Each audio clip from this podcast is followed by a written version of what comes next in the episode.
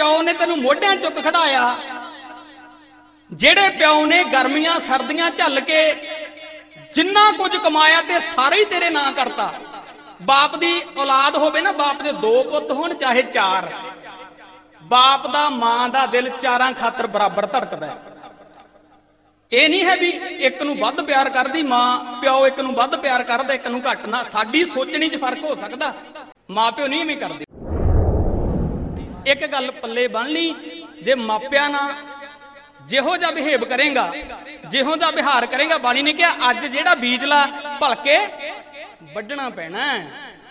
ਜਿਵੇਂ ਦਾ ਵਿਵਹਾਰ ਤੂੰ ਆਪਣੇ ਪੇਰੈਂਟਸ ਨਾਲ ਕਰੇਗਾ, ਮਾਪਿਆਂ ਨਾਲ ਕਰੇਗਾ, ਭਵਿੱਖ ਵਿੱਚ ਤੈਨੂੰ ਤੇਰੇ ਬੱਚਿਆਂ ਨੇ ਉਹੋ ਜਿਹਾ ਵਿਹਾਰ ਕਰਨਾ ਜੇ ਤੂੰ ਮਾਪਿਓ ਨੂੰ ਕੋੜਾ ਬੋਲ ਰਿਹਾ, ਤੇਰੇ ਸ- ਵਿਹੜੇ ਵਿੱਚ ਫਿਰਦੇ ਤੇਰੇ ਬੱਚੇ ਉਹ ਗੱਲਾਂ ਸੁਣ ਰਹੇ ਆ ਕੱਲ ਨੂੰ ਜਦੋਂ ਤੂੰ ਬਿਰਧ ਹੋਏਗਾ, ਤੇਰੇ ਬੱਚਿਆਂ ਨੇ ਵੀ ਐਵੇਂ ਹੀ।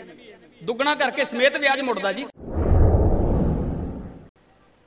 ਸਾਡੇ ਸਭਨਾਂ ਦੇ ਸਤਿਕਾਰਯੋਗ ਬਜ਼ੁਰਗ ਬਾਪੂ ਰੁਲਦੂ ਸਿੰਘ ਜੀ ਖਾਲਸਾ ਹੁਣਾਂ ਦੀ ਹੋ ਰਹੀ ਅੰਤਮ ਅਰਦਾਸ ਵਿੱਚ ਸਜ ਬੈਠੇ ਸਤਿਕਾਰਯੋਗ ਸਤ ਸੰਗੀ ਜਨੋ, ਗੁਰੂ ਬਖਸ਼ੀ ਫਤਿਹ ਨਾਲ ਸਾਂਝ ਪਾਓ ਜੀ, ਵਾਹਿਗੁਰੂ ਜੀ ਕਾ ਖਾਲਸਾ। ਵਾਹਿਗੁਰੂ ਜੀ ਕੀ ਫਤਿਹ। ਵੱਖ-ਵੱਖ ਬੁਲਾਰਿਆਂ ਕੋਲੋਂ, ਸਤਿਕਾਰਯੋਗ ਰਾਗੀ ਸਿੰਘਾਂ ਕੋਲੋਂ, ਗੁਰਬਾਣੀ ਦਾ ਕੀਰਤਨ ਅਤੇ ਗੁਰਮਤਿ ਦੀਆਂ ਵਿਚਾਰਾਂ ਆਪਾਂ ਨੇ ਸਰਵਣ ਕੀਤੀਆਂ ਨੇ। 12 ਕੁ ਮਿੰਟਾਂ ਦੇ ਵਿੱਚ ਆਪਾਂ ਬਾਪ ਦਾ ਬੱਚੇ ਦੀ ਜ਼ਿੰਦਗੀ ਵਿੱਚ ਕੀ ਰੋਲ ਹੁੰਦਾ ਹੈ, ਇਸੇ ਟੌਪਿਕ ਤੇ ਗੱਲ ਕਰਾਂਗੇ। ਅੱਜ ਇੱਕ ਬਾਪ ਦੁਨੀਆ ਵਿੱਚੋਂ ਚਲਾ ਗਿਆ ਹੈ ਤੇ ਗੁਰਬਾਣੀ ਵਿੱਚ ਬਾਪ ਦੀ ਸਾਡੀ ਜ਼ਿੰਦਗੀ 'ਚ ਕੀ ਅਹਿਮੀਅਤ ਹੈ, ਇਸੇ ਗੱਲ ਨੂੰ ਆਪਾਂ ਸਮਝਣਾ ਹੈ। ਇੱਕ ਗੱਲ ਹਮੇਸ਼ਾ ਯਾਦ ਰੱਖਿਓ। ਮਾਂ-ਬਾਪ ਕਦੇ ਬੁੱਢੇ ਨਹੀਂ ਹੁੰਦੇ ਤੇ ਮਾਂ-ਬਾਪ ਦੀਆਂ ਨਜ਼ਰਾਂ ਵਿੱਚ ਬੱਚੇ ਕਦੇ ਸਿਆਣੇ ਨਹੀਂ ਹੁੰਦੇ। ਸਿਆਣੇ ਤੋਂ ਭਾਵ ਇਹ ਨਹੀਂ ਕਿ ਲਿਆਕਤ ਵਾਲੇ ਨੇ ਗੁਰੂ ਗ੍ਰੰਥ ਸਾਹਿਬ ਦੀ ਬਾਣੀ ਚ ਭਗਤ ਕਬੀਰ ਸਾਹਿਬ ਮਹਾਰਾਜ ਦੇ ਬਚਨ ਪੜੋਗੇ ਨਾ? ਆਸਾ ਰਾਗ ਦਾ ਬਚਨ ਆ ਭਗਤ ਕਬੀਰ ਸਾਹਿਬ ਕਹਿੰਦੇ, ਕਿਉਂਕਿ ਗੁਰਬਾਣੀ ਦੇ ਅਰਥ ਸੰਸਾਰ ਤੇ ਨਿਰੰਕਾਰ, ਲੋਕ ਤੇ ਪ੍ਰਲੋਕ ਦੀ ਗੱਲ ਹੈ। ਭਗਤ ਕਬੀਰ ਸਾਹਿਬ ਮਹਾਰਾਜ ਕਹਿੰਦੇ, ਜੇ ਮੈਂ ਆਪਣੀ ਜ਼ਿੰਦਗੀ ਵਿੱਚ ਸਟੈਂਡ ਕਰ ਰਿਹਾ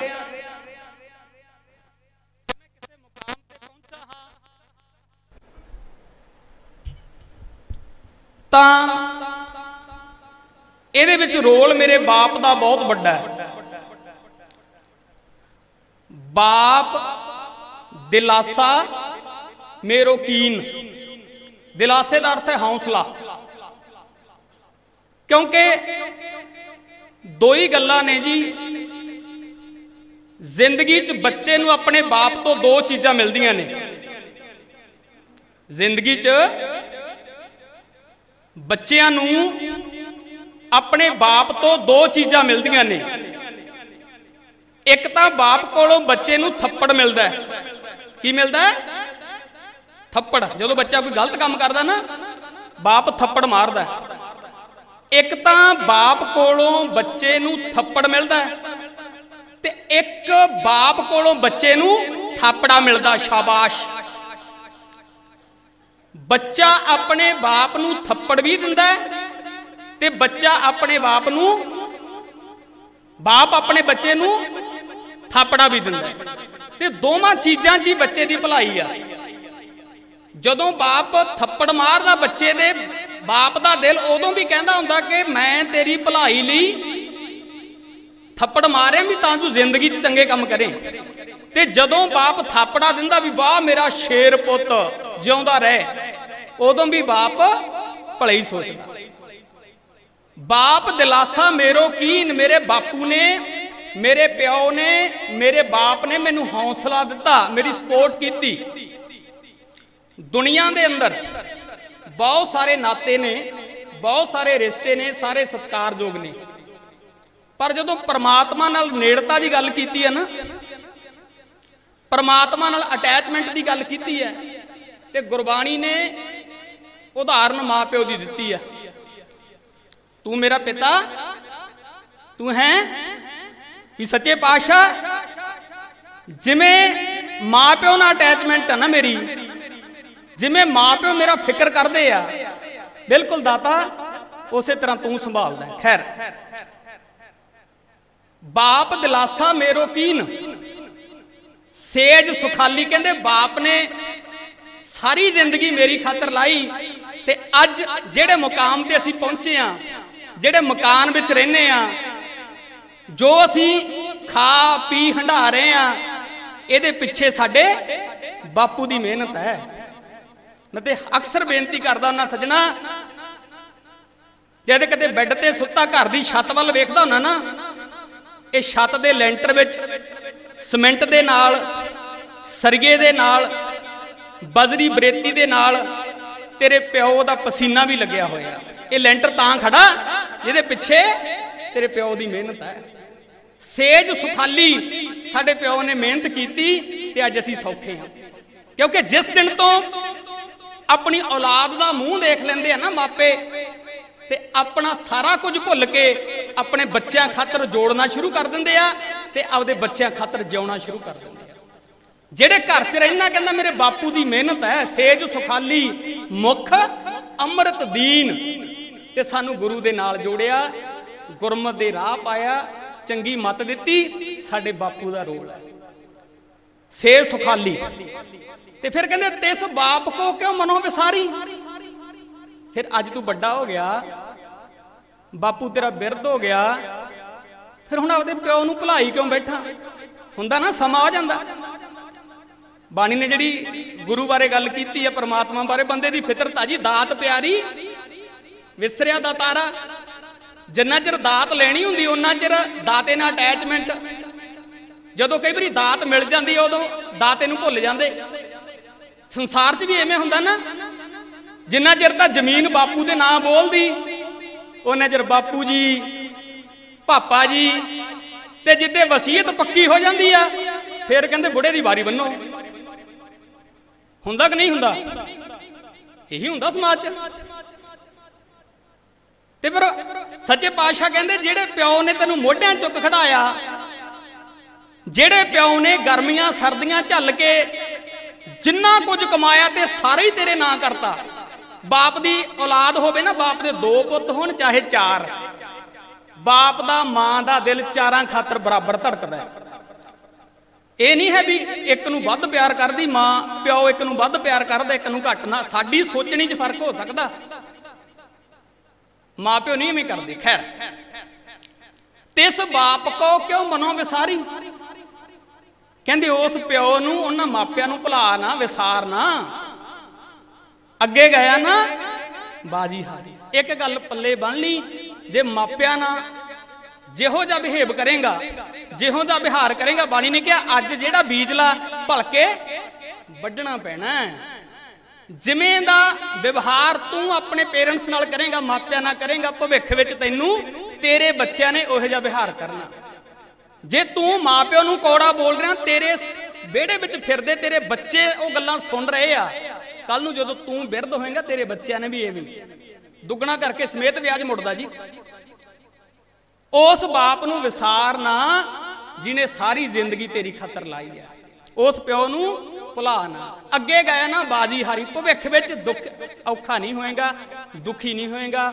ਸਿਆਣੇ ਇੱਕ ਗੱਲ ਕਹਿੰਦੇ ਹੁੰਦੇ, ਜਿਨ੍ਹਾਂ ਨੇ ਮਾਪਿਆਂ ਤੋਂ ਥਾਪੜਾ ਲੈ ਲਿਆ, ਜਿਨ੍ਹਾਂ ਨੇ ਜ਼ਿੰਦਗੀ 'ਚ ਮਾਪਿਓ ਤੋਂ ਅਸੀਸ ਲੈ ਲਈ, ਉਹਨਾਂ ਨੂੰ ਬਾਬੇ ਨਾਨਕ ਦੀ ਅਸੀਸ ਮਿਲ ਗਈ। ਤੇ ਜਿਨ੍ਹਾਂ ਨੂੰ ਜਿਹੜੇ ਆਪਦੇ ਮਾਪਿਓ ਦੇ ਨੱਕੋ ਮੂੰਹੋਂ ਲੈ ਗਏ, ਜਿਹੜੀ ਔਲਾਦ ਆਪਦੇ ਮਾਪਿਆਂ ਦੇ ਦਿਲ 'ਚ ਥਾਂ ਨਹੀਂ ਬਣਾ ਸਕੀ। ਮੈਨੂੰ ਖਿਮਾ ਕਰਿਓ, ਉਹ ਜਿੰਨਾ ਮਰਜ਼ੀ ਧਰਮ ਦਾ ਕੰਮ ਕਰ ਲਏ ਉਹ ਗੁਰੂ ਦੇ ਦਿਲ 'ਚ ਵੀ ਥਾਂ ਨਹੀਂ ਬਣਾ ਸਕਦੀ। ਭਾਈ ਗੁਰਦਾਸ ਸਾਹਿਬ, ਉਹਨਾਂ ਨੇ ਜਦੋਂ ਬੇਈਮਾਨਾਂ ਦਾ ਜ਼ਿਕਰ ਕੀਤਾ ਨਾ, ਉਹਨਾਂ ਨੇ ਇਹ ਨਹੀਂ ਕਿਹਾ ਵੀ ਜਿਹੜਾ ਦੁਨੀਆ ਦੇ ਵਿੱਚ ਸਭ ਤੋਂ ਵੱਧ ਠੱਗੀ ਮਾਰਦਾ, ਉਹ ਵੱਡਾ ਬੇਈਮਾਨ ਆ।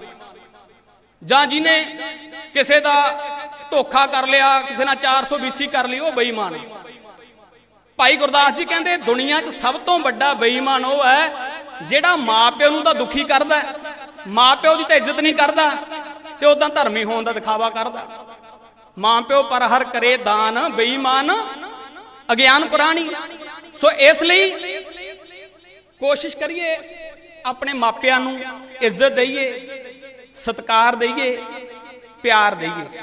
ਕੁਝ ਨਹੀਂ ਮੰਗਦਾ ਪਿਓ ਮਾਂ ਕੁਝ ਨਹੀਂ ਮੰਗਦੇ ਨਾ ਇਹ ਪੈਸੇ ਦੇ ਭੁੱਖੇ ਆ ਨਾ ਇਹਨਾਂ ਨੂੰ ਕੋਈ ਡਰਾਈ ਫਰੂਟ ਚਾਹੀਦਾ। ਨਾ ਇਹ ਰੋਜ਼ਾਨਾ ਸ਼ਾਹੀ ਪਨੀਰ ਨਾਲ ਰੋਟੀ ਮੰਗਦੇ ਆ, ਭਾਵੇਂ ਅਚਾਰ ਨਾਲ, ਅੰਬ ਦੇ ਅਚਾਰ ਨਾਲ ਰੋਟੀ ਦੇ ਦਿਓ, ਪਰ ਰੋਟੀ ਬਾਪੂ ਨੂੰ ਨਾ ਖੁਸ਼ ਹੋ ਕੇ ਫੜਾਇਆ ਕਰੋ। ਮਾਂ ਨੂੰ ਕੁਝ ਨਹੀਂ ਚਾਹੀਦਾ ਉਹਨਾਂ ਨੂੰ। ਉਹਨਾਂ ਨੇ ਤਾਂ ਸਾਰਾ ਕੁਝ ਕਮਾਇਆ, ਮਾਪਿਆਂ ਨੇ ਬੱਚਿਆਂ ਨੂੰ ਦਿੱਤਾ। ਆਪਣੇ ਮਾਪਿਆਂ ਦੀ ਇੱਜ਼ਤ ਕਰੋ ਰਿਸਪੈਕਟ ਕਰੋ। ਮਾਂ ਕੋਲੇ 10 ਮਿੰਟ ਬੈਠੋ, ਪਿਓ ਕੋਲੇ 10 ਮਿੰਟ ਬੈਠੋ। ਐਵੇਂ ਲੱਗਦਾ ਹੁੰਦਾ ਕਿ ਬਾਪੂ ਸਾਡਾ ਹੁਣ ਬਿਰਧ ਹੋ ਗਿਆ, ਕਾਸੇ ਜੋਗਾ ਨਹੀਂ। ਮਾਂ ਸਾਡੀ ਬਿਰਧ ਹੋ ਗਈ, ਕਾਸੇ ਜੋਗੀ ਨਹੀਂ। ਨਹੀਂ। ਪਿਓ ਜਦੋਂ ਮਾਂ ਜਦੋਂ ਦੁਨੀਆ 'ਚ ਜਾਂਦੀ ਆ ਨਾ, ਤੇ ਸਿਵਿਆਂ 'ਚ ਜਦੋਂ ਲਾਂਬੂ ਲੱਗਦਾ, ਤੇ ਉਸ ਲਾਂਬੂ ਦੀ ਲਾਟ ਦੇ ਨਾਲ ਇੱਕ ਲਾਟ ਔਲਾਦ ਦੇ ਦਿਲ 'ਚੋਂ ਵੀ ਨਿਕਲਦੀ ਆ ਕਿ ਜਿਹੜੇ ਪਿਓ ਨੇ ਗੋਦੀ ਚੁੱਕ ਖੜਾਇਆ ਸੀ, ਅੱਜ ਸਿਵਿਆਂ ਦੀ ਰਾਖ ਬਣ ਗਿਆ। ਇੱਕੋ ਮਿੰਟ 'ਚ ਗੱਲ ਕਹਿ ਕੇ ਫਤਿਹ ਬੁਲਾਉਣ ਲੱਗਿਆ। ਇੱਕ ਬੱਚਾ ਨਾ ਬੜਾ ਸ਼ਰਾਰਤੀ। ਇਹ ਦੁਨਿਆਵੀ ਘਟਨਾ ਉਦਾਹਰਨ ਲਈ ਮੇਰੇ ਚੇਤੇ ਆ ਗਈ। ਬੜਾ ਸ਼ਰਾਰਤੀ, ਸਕੂਲ ਜਾਵੇ ਪੜੇ ਨਾ। ਟੀਚਰ ਬਹੁਤ ਸਮਝਾਉਣ ਵੀ ਪੜ ਲਿਆ ਕਰ। ਕੋਈ ਉਹਦਾ ਸੁਧਾਰ ਨਾ ਹੋਇਆ। ਉਹਨਾਂ ਮਾਪਿਆਂ ਨੂੰ ਸ਼ਿਕਾਇਤ ਕੀਤੀ। ਮਾਪਿਆਂ ਨੇ ਟਿਊਸ਼ਨ ਵਗੈਰਾ ਰਖਾਈ। ਉਹ ਫੇਰ ਨਾ ਪੜੇ ਜਿਵੇਂ ਪਹਿਲਾਂ ਗੱਲ ਕੀਤੀ ਸੀ ਥੱਪੜ ਤੇ ਥਾਪੜੇ ਦੀ। ਪਿਓ ਨੇ ਪਿਆਰ ਨਾਲ ਸਮਝਾਇਆ। ਟਿਊਸ਼ਨ ਰਖਾਈ। ਸਪੈਸ਼ਲ ਕਲਾਸਾਂ ਲਵਾਈਆਂ। ਨਾ ਪੜ੍ਹਾਈ ਚ ਅੱਗੇ ਤੁਰਿਆ, ਕਹਿੰਦਾ ਮੈਂ ਨਹੀਂ ਪੜਨਾ ਢੀਠ ਹੀ ਬਣ ਗਿਆ। ਖਿੱਚ ਗਿਆ ਬਾਪ, ਗੁੱਸੇ ਹੋ ਗਿਆ। ਪਿਓ ਨੇ ਕੀ ਕੀਤਾ ਨਾ, ਉਹਨਾਂ ਦੇ ਘਰ ਚ ਖੂਹੀ ਸੀ, ਖੂਹ। ਪਿਓ ਨੇ ਜਵਾਕ ਦੀਆਂ ਦੋਹੇ ਲੱਤਾਂ ਗਿੱਟੇ ਬੰਨੇ, ਰੱਸੀ ਦੇ ਨਾਲ ਰੱਸੇ ਨਾਲ ਗਿੱਟੇ ਬੰਨ ਲਏ ਤੇ ਪੁੱਠਾ ਕਰਕੇ ਖੂਹ ਚ ਲਮਕਾਤਾ। 5 ਫੁੱਟ ਜਦੋਂ ਥੱਲੇ ਨੂੰ ਗਿਆ ਨਾ ਖੂਹ ਚੋਂ, ਹੁਣ ਬਾਪ ਵੀ ਕੋਲੇ ਖੜਾ, ਮਾਂ ਵੀ ਆ, ਚਾਚੇ ਤਾਏ ਵੀ ਆ ਰੌਣਕ ਮੇਲਾ ਦੇਖਣ ਲਈ ਆਂਢੀ ਗਵਾਂਢੀ ਵੀ ਕੋਲੇ ਆ ਗਏ ਵੀ ਅੱਜ ਟੰਗ ਲਿਆ ਪੁੱਠਾ। ਬਾਪ ਨੇ 5 ਫੁੱਟ ਥੱਲੇ ਲਮਕਾਇਆ ਨਾ ਰੱਸੀ ਛੱਡੀ, ਬਾਪ ਉੱਪਰੋਂ ਆਵਾਜ਼ ਮਾਰਦਾ, ਕਿਉਂ ਜਾਏਗਾ, ਸਕੂਲ ਪੜ੍ਹੇਗਾ? ਉਹ ਪੁੱਠਾ ਲੌਂਕਿਆ, ਕਹਿੰਦਾ, ਨਾ ਪੜਦਾ ਪੁੱਟਦਾ ਨਹੀਂ ਮੈਂ। ਉਹਨੇ ਰੱਸੀ ਫੇਰ ਛੱਡਤੀ, ਬਾਪੂ ਨੇ 2 ਫੁੱਟ ਥੱਲੇ। ਹੋਰ ਨੀਵਾ ਹੋ ਗਿਆ। ਸੋਚਿਆ, ਡਰ ਗਿਆ ਹੋਵੇਗਾ ਕਹਿੰਦਾ, ਕਿਉਂ ਜਾਏਗਾ, ਸਕੂਲ ਪੜਿਆ ਕਰੇਗਾ? ਜਵਾਬ ਕਹਿੰਦਾ, ਕਰੇ ਨਾ ਪੜਦਾ ਪੁੱਟਦਾ ਨਹੀਂ ਮੈਂ। ਆਪਣਾ ਜਵਾਬ ਆ। ਬਾਪੂ ਨੇ ਹੋਰ 5 ਫੁੱਟ ਨੀਵਾ ਕਰਤਾ। ਫੇਰ ਪੁੱਛਦਾ ਤੀਜੀ ਵਾਰੀ, ਪੜੇਗਾ? ਕਹਿੰਦਾ, ਬਾਪੂ, ਜਵਾਬ ਆਪਣਾ ਤਾਂ। ਪੜਨ ਪੜਨ ਵਾਲਾ ਕੰਮ ਨਹੀਂ ਹੁੰਦਾ ਆਪਣੇ ਤੋਂ, ਮੈਂ ਨਹੀਂ ਪੜਦਾ ਬਾਪੂ ਨੇ ਖਿੱਚ ਕੇ ਨਾ ਰੱਸੀ ਜਮਾ ਢਿੱਲੀ ਕਰਤੀ। ਨਿਆਣੇ ਦਾ ਜੂੜਾ, ਬੱਚੇ ਦੇ ਕੇਸ ਜਾ ਕੇ ਪਾਣੀ ਨਾਲ ਟੱਚ ਹੋ ਗਏ ਖੂਹ 'ਚ। ਖੂਹੀ 'ਚ ਨਾ, ਪਾਣੀ ਨਾਲ ਟੱਚ ਹੋ ਗਏ।